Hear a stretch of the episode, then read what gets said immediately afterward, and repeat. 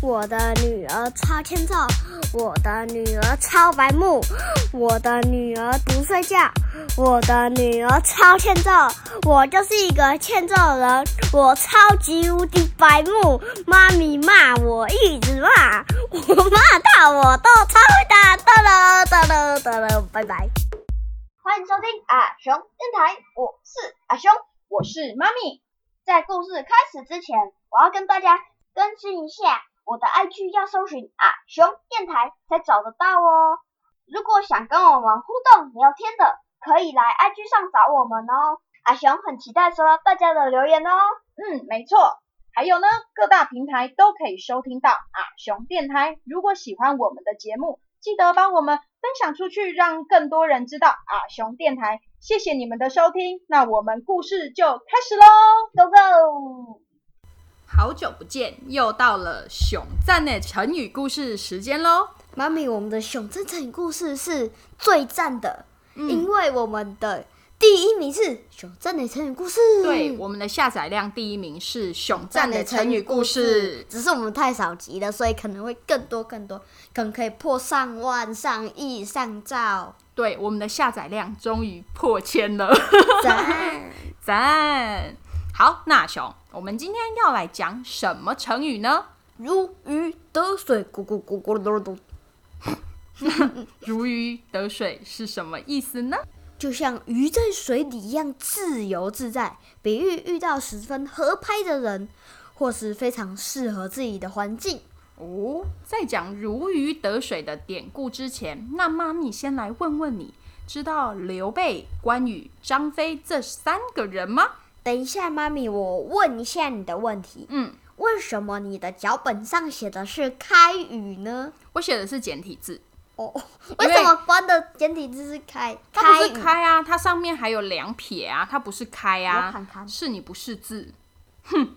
你这不是字？哎呦，好痛！我去撞灯，那我问你，你知道他们是什么关系吗？我不知道。哦，他们是好朋友。他们是好朋友，还不是这么简单哦。那妈咪就来先说说桃园三结义的故事吗？那妈咪，你是说台湾的桃园吗？不是啦，啊，是在桃花源里面啦。是说他们三个人在桃花源结拜当兄弟的故事啦。那妈咪要开始说喽。好，嗯，在他们三个人还没有认识的时候，张飞是在卖肉的，因为什么他要卖肉？ 啊，他就是卖肉啊，他不为管嘞什么啊，不工作会有钱哦、啊，为什么他一定要卖肉，不能做其他工作啊，？他就是卖猪肉的不行 哦、为什么一定要卖猪肉？然后那也可以觉得他是在卖 牛肉啊为什么，whatever，他卖什么肉都好为，什么一定他要卖肉？他好不能你卖其他东西？他就是卖肉 的，好奇他宝的宝人，设就是卖肉的。好奇宝宝，好，听我讲，因为呢，他有在练武功。不是姐姐的那个练武功哦，对我来练武功，不是那个练武 功我哦不。知道啦。哎，你不知道， 我可恶不知道了，泄露年龄了。年龄。好啦，而且张飞他不只有在练武功，而且力大无穷，觉得没有人的力气会比他更大，所以呢，他就把一块肉放到井里面，并且在井的上面压了。一千斤的大石头，就说如果有人能够搬得动这个大石头，他就把肉送给他。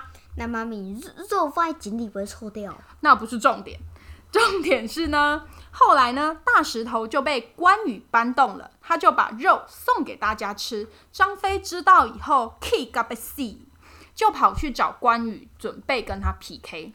正在他们两个人要来一场苏牙的时候呢，噔噔噔噔，刘备出现了，好不容易才让他们两个人消消气。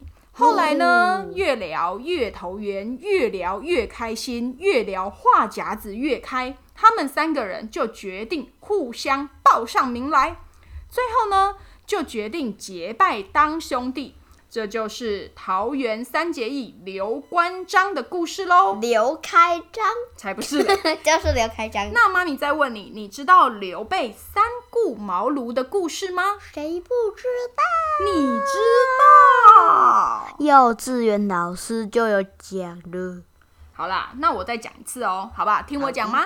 有的，好，他是在说呢，刘备为了找到人才辅助诸他，葛亮嗯，抢夺天下，亲自跑去诸葛亮家几次。三次，对，有最后三顾茅庐的狗粮，最后才把诸葛亮请出来帮他。所以呢，后来三顾茅庐就是指多多多多多次诚恳的拜嘟嘟访。嘟嘟嘟嘟嘟嘟嘟。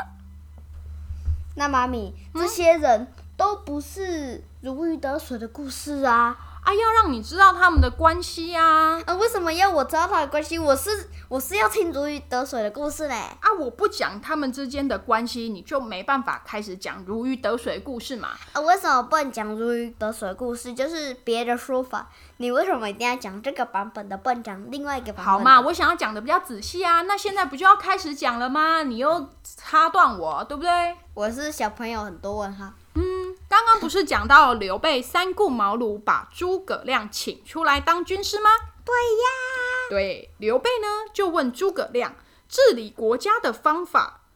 嗯，刘备很聪明吧？他把问题抛给诸葛亮，对不对？啊哈，听完诸葛亮的分析以后，刘备就哎呦，不输贵真叫厉害哦，真的找对人了，把这说的也太好了。啊赞！后来呢，刘备就常常去找诸葛亮讨论，感情也越来越麻吉麻吉。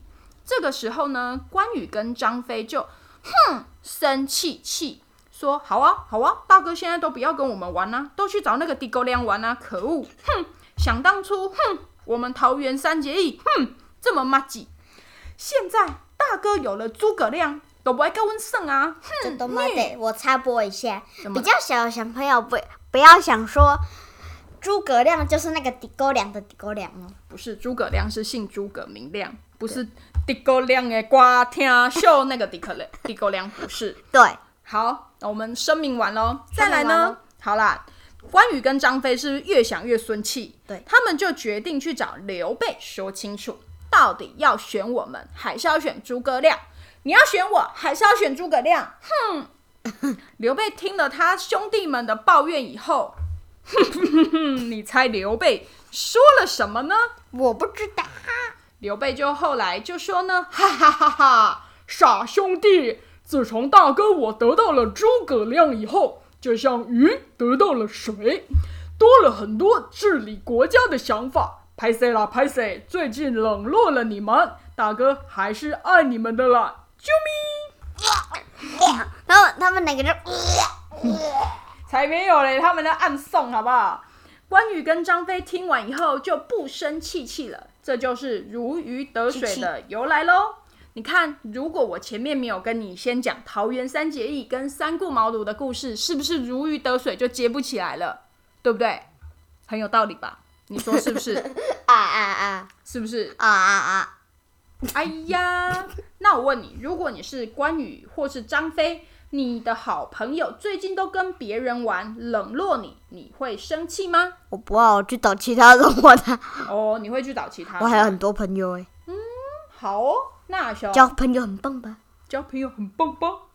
好，那熊，最后呢，你来用如鱼得水造个句吧。我去游乐园玩，感觉如鱼得雪，得雪 得什么水？得雪，反正就是得雪得水。得雪，玩的很好好自在，讲，好好讲。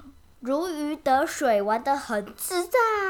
那阿雄，你想想看，有什么跟如鱼得水相似的成语吗？